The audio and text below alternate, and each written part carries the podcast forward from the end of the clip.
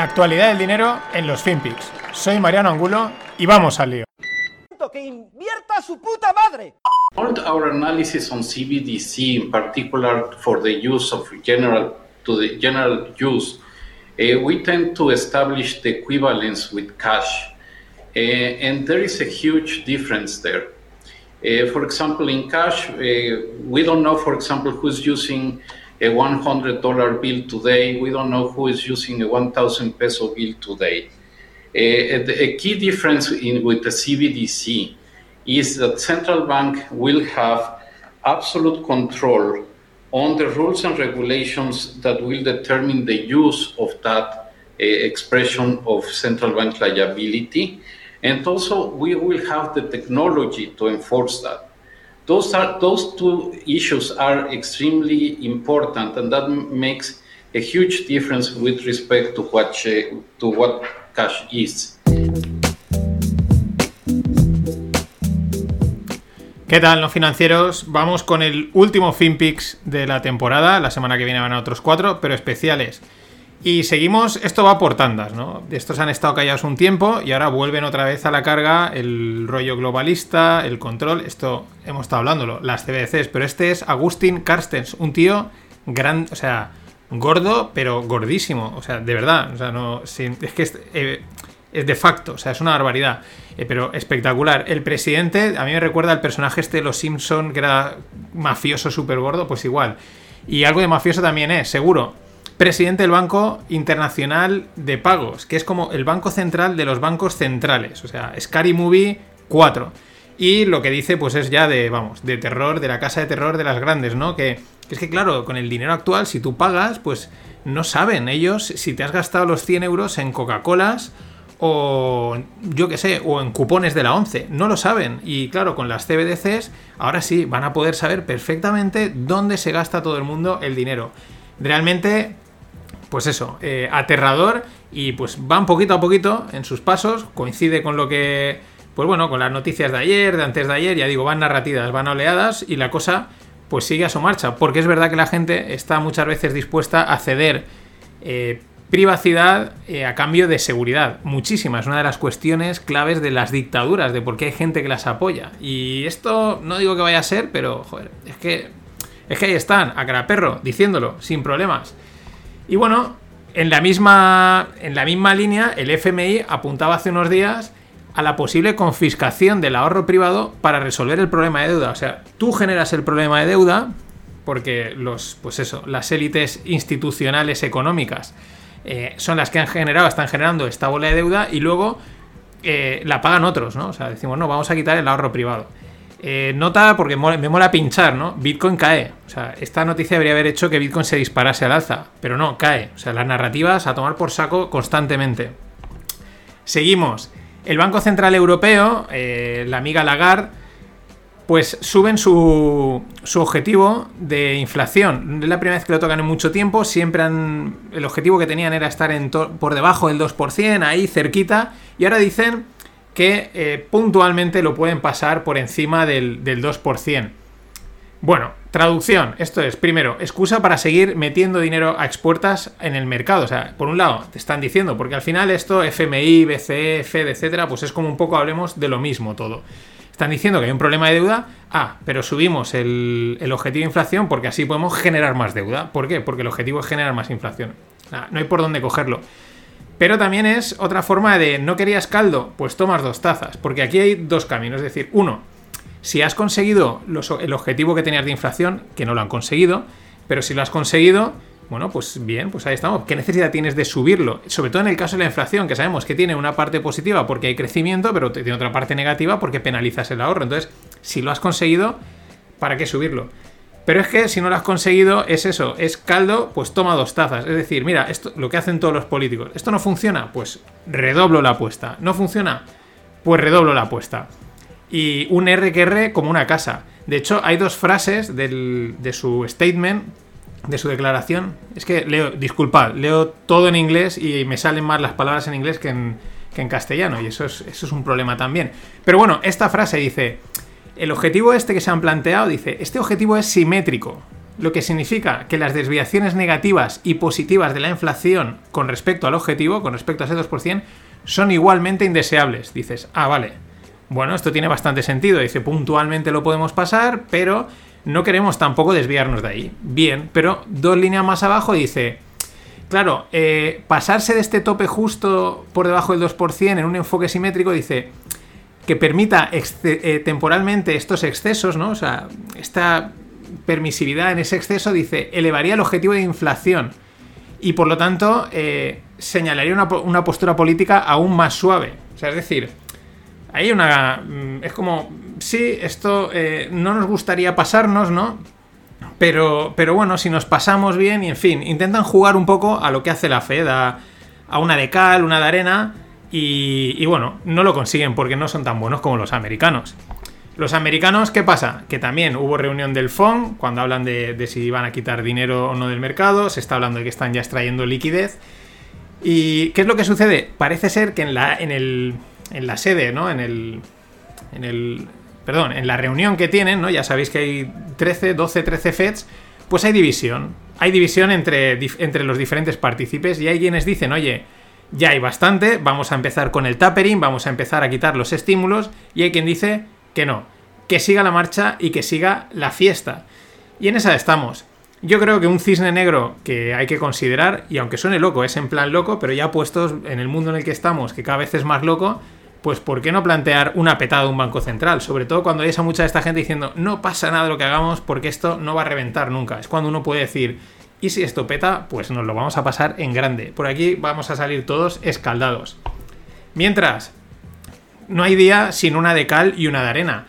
Hoy, ¿cuál viene? Pues que la actividad industrial se ralentiza en China y en Alemania. Fijaros, dos polos, dos países súper importantes, evidentemente, pero totalmente opuestos. O sea, digamos, eh, eh, geográficamente.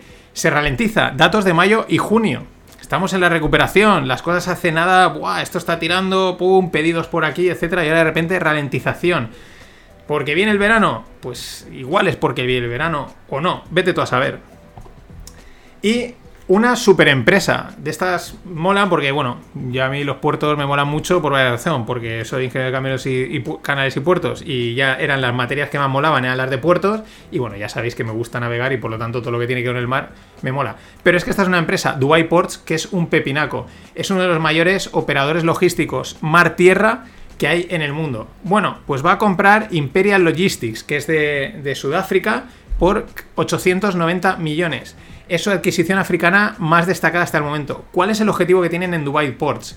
Eh, dar una solución logística completa a lo largo de todo el globo. De hecho, ahora mismo tienen posiciones tanto en mar como en tierra, eh, en bueno, pues en Londres, Bélgica, eh, Sudamérica, África, evidentemente, Asia. O sea, están expandiéndose en todo el mundo a lo bestia.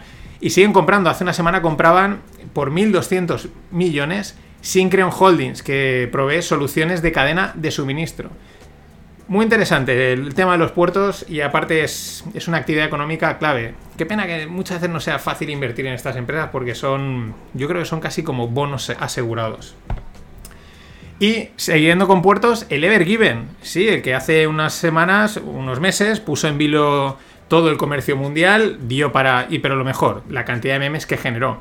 Bueno, pues ya está en movimiento, ya está empezando a salir, lo han, ya lo han liberado. Resulta que Egipto ha aceptado liberarlo, ha llegado a un acuerdo con la naviera, pero no han trascendido los términos. Recordemos, empezaron, empezaron pidiendo 900 millones, que evidentemente no. La última cifra eran 550 y ahora no han trascendido los términos. Hasta aquí, pues podéis hacer, estamos hablando de un país, bueno, país serio, pero ya sabéis cómo funcionan también las cosas en los países árabes, África, pues las cosas son un poquito más maleables, ¿no? Y podéis hacer todas las elucubraciones que queráis, porque todas son válidas. Pero bueno, el Evergiven ya está en marcha y se acabó el culebrón. Y una clásica que la verdad, poquito a poquito, yo me meto con ella, nos metemos con ella, pero oye, parece que va dando pasos en buenos. en, en el buen sentido. Hablo de Telefónica.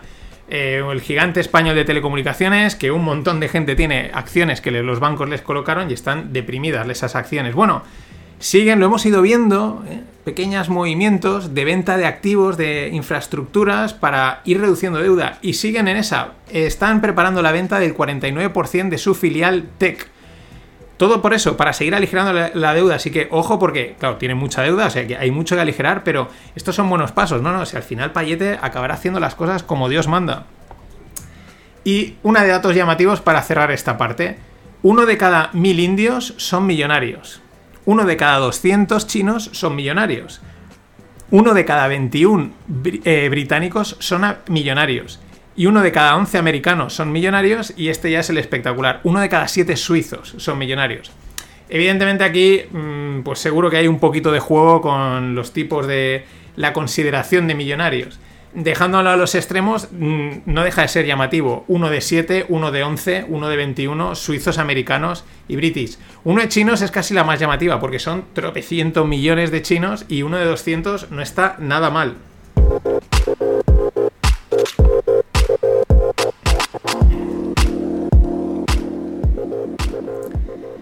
Y en startups, una, una gráfica que os dejo en la newsletter, también muy interesante. Eh, lo que compara son los unicornios de hoy, ya sabéis, las startups de valoraciones de, bueno, casi todas ya son decacornios de más de 10.000 millones, pero bueno, mil millonarias, es decir, los Airbnb, los Uber, con el, lo que entonces eh, no se le llamaba, pero era un unicornio, Amazon, ¿no? Hace la comparativa en cuanto a beneficios. Claro, ¿qué pasa? La mayoría, digamos, comparando el tiempo que, estas empresas han estado, est- están en activo, ¿no? En sus 15 años, pues ¿dónde estaba Amazon en su, cuando tenía 15 años de existencia, ¿no? Haciendo ese tipo de comparaciones, resulta que estas empresas pierden mucha más pasta que lo que Amazon perdía en su momento. Y Amazon en ese momento ya perdía.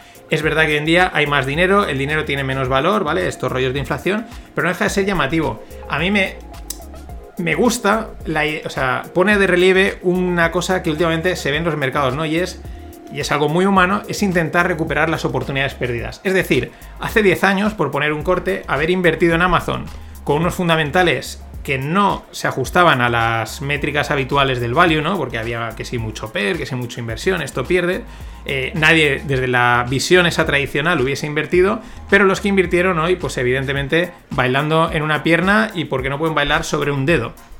Y los que no invirtieron están, tras, desde mi punto de vista, muchas veces traspo- eh, transfiriendo, traspapelando, eh, trasladando ese punto de visión a voy a buscar el nuevo Amazon. Da igual invertir en empresas que los números sean malos, porque esto como crezca y llegue a ser Amazon, ¿no? Intentando recuperar esa oportunidad perdida, intentando encontrar el santo grial. ¿Cuál es el problema en parte? Que pone relieve para mí estos datos, ya digo, dejando a un lado los matices, es que Amazon solo hay uno. Y no lo digo en términos de e-commerce, evidentemente solo hay un Amazon, sino digo en el término de inversión que se multiplique por tanto, ¿no? Que llegue a ser tan exitosa. Es muy probable que solo haya uno y que el resto no llegue ni de cerca.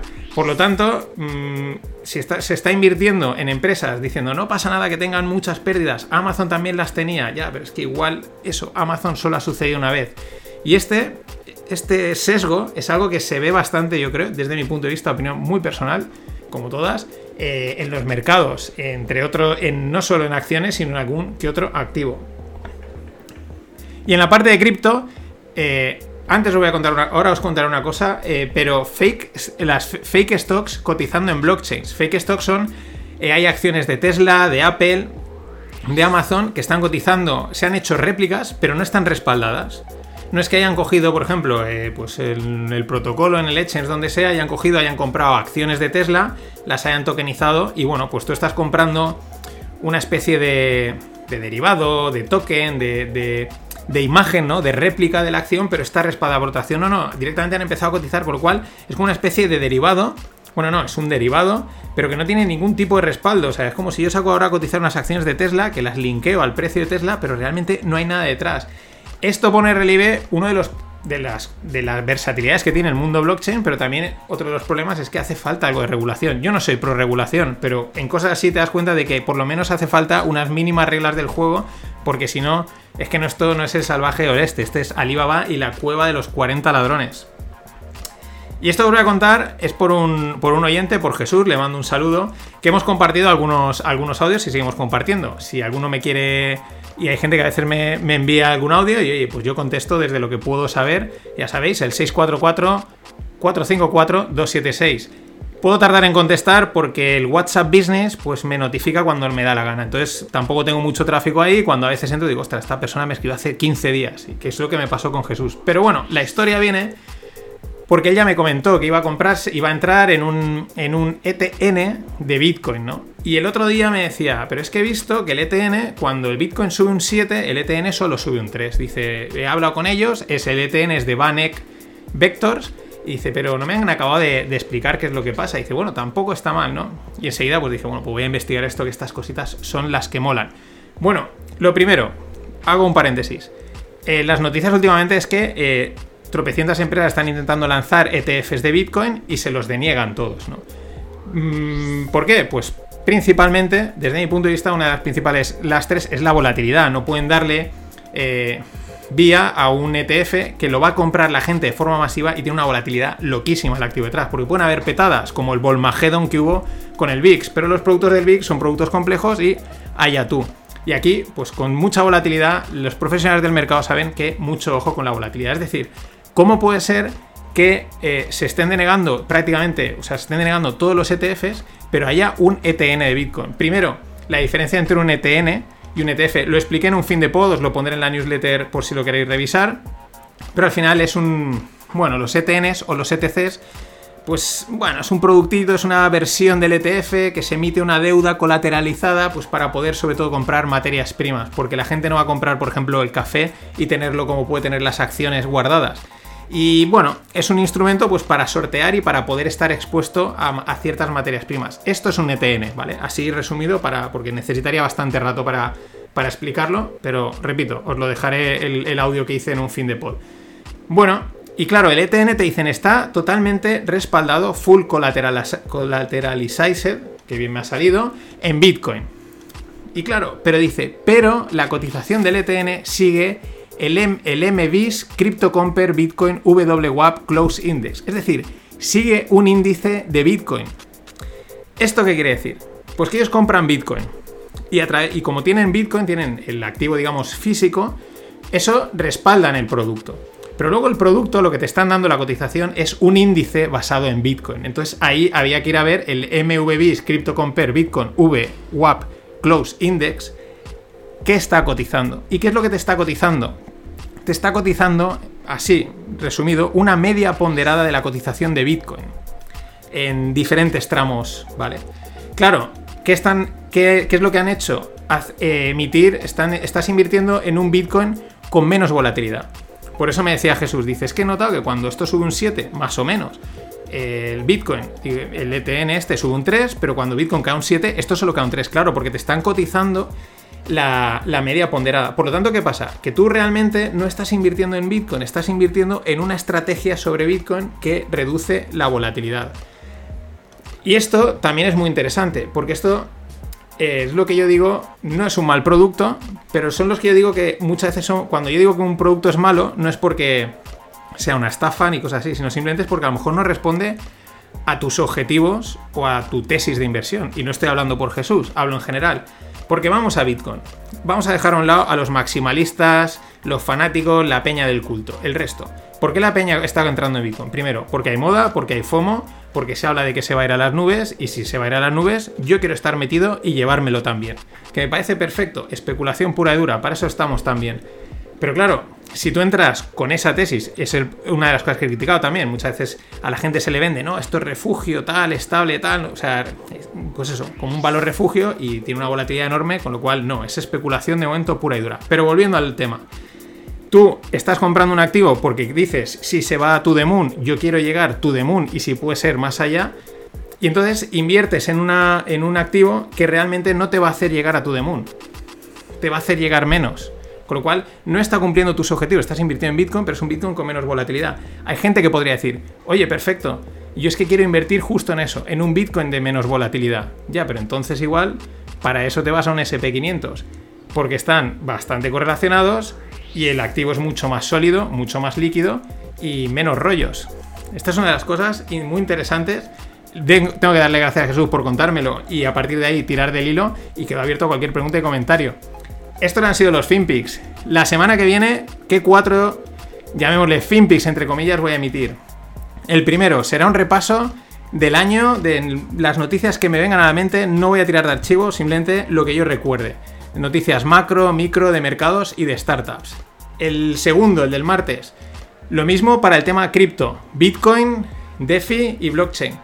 Va a ser un poco, el año pasado, algunos acordaréis que hice dos fin de pods, dos monográficos dedicados, uno a Bitcoin y otro a blockchain, bastante extensos. Y dije, el año que viene me comprometo a hacer la continuación, a ver cómo están las cosas y pues dar algún palito y alguna alegría. Pues eso es lo que haré en el, en el segundo episodio de la semana que viene, evidentemente más reducido porque muchas cosas ya están explicadas y un poco pues cómo he visto qué es lo que ha pasado, qué cosas importantes y qué cosas pueden pasar. El tercero será un behind the scenes, es decir, cómo han ido las cosas en los rogles. Y el último será pues un behind the scenes de, lo, de no financieros, de los FinPix, del fin de pod, pues bueno, con algunas ideas, qué cosas quiero hacer, tal, etcétera, ya sabéis. Ese tipo de cosas. Así que nada más. Hasta la semana que viene. Pasad un buen fin de.